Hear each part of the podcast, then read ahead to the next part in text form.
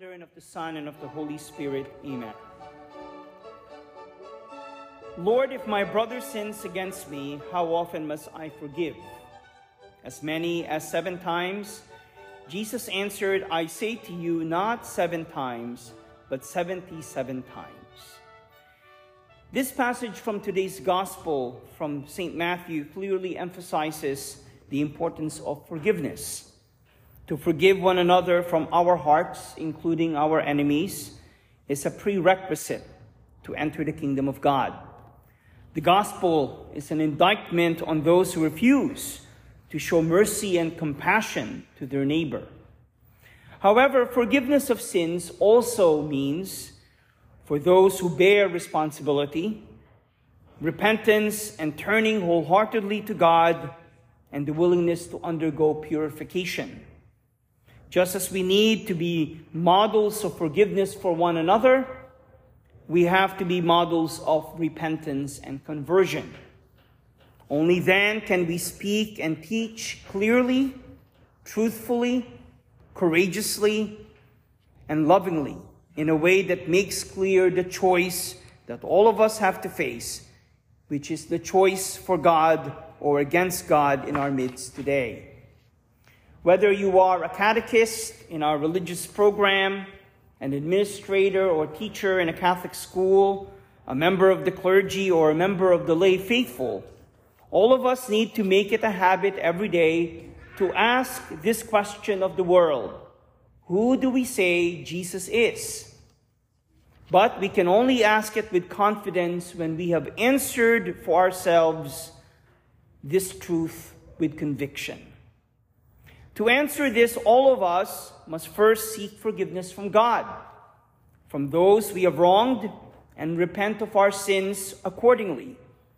St. James reminds us in James chapter 3 verse 1 that those of us who are educators, catechists, teachers, parents, and grandparents will be judged more severely because of the responsibility entrusted to us. So, what steps should we be taking, not just to hold ourselves accountable, but above all, strengthen our relationship with Christ? Let me offer some reflections for our self examination. First, Scripture teaches us that we need to accept responsibility for the wrong we have done be it active or passive, an action or an omission, and leave the question concerning our guilt or who to blame to God. Focusing on how guilty we are or whether someone else is at fault might actually prevent us from truly seeking mercy and forgiveness from God. As we prayed today at the beginning of the Mass, we need to examine whether we have greatly sinned in our thoughts, in our words, and in what we have done and what we have failed to do. Secondly, if indeed we have greatly sinned in our thoughts, words, and actions, we need to ask ourselves whether at any point we may have functioned as false prophets to others. As parents, teachers, catechists, and priests, we need to be honest and repent those times when we may have tried to serve both God and mammon mixing our worship of God with the invocation of the spirit of the age? Have we professed love for God and His church while at the same time acting with hatred towards our neighbor? Do we say we love God and yet treat callously our obligations to Him and to our neighbor? The fact is, millions of Catholics, men and women today, are really living lives that are greatly offensive to God and gravely injurious to their fellow human beings, living lives of adultery, greed and lust, idolatry, anger, hatred, jealousy, lying and cheating, disobedience to parents, abortion, oppression of the poor and the immigrant, and yes, even carelessness for the environment. These are grave matter that damage matters that damages the soul which can only be resolved through deep repentance and prayer. This leads me to my third point. We need to evaluate our lives not by the standards of the world, but by the standard of God's Word, His criteria, as expressly as expressed clearly by sacred scriptures and the teachings of the church.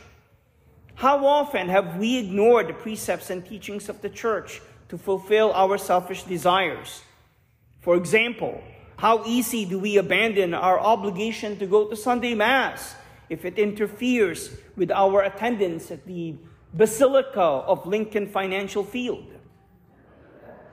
How proudly have we disregarded and mistreated the wisdom of our parents and grandparents to follow our own misguided passions? How often have we justified our actions thinking that we are doing the will of God, when in fact we may not be advancing His will, but our own pleasure and our agenda? How much of our own activity has been in direct contradiction to the commandments of God, His Word, and His way? And if we have been responsible to teaching and forming others in the way of the gospel, have we been faithful and fully taught what the gospel teaches, as understood by the official teachings of the Catholic Church? Have we taught the opinions of man rather than the Word of God? Have we affirmed people in their sinful pride rather than encouraging them to submit to God and His Word and to live their lives enthusiastically and heroically for Christ? And as for my last point, I would like to offer something practical for our spiritual life, for our daily spiritual life. Are we making choices and creating conditions in our lives that are favorable in helping us carry out and remain faithful to God? It is virtually impossible to be an effective witness and Christian disciple in today's world unless we are making room in our daily lives for daily prayer and sound spiritual reading, study of Christian truth, and cultivating relationship with others who want to live fervent Christian lives and serve God faithfully. All of these steps need to be complemented by our decision to remove from our lives those individuals or situations that lead us to become lukewarm and unfaithful to the Lord.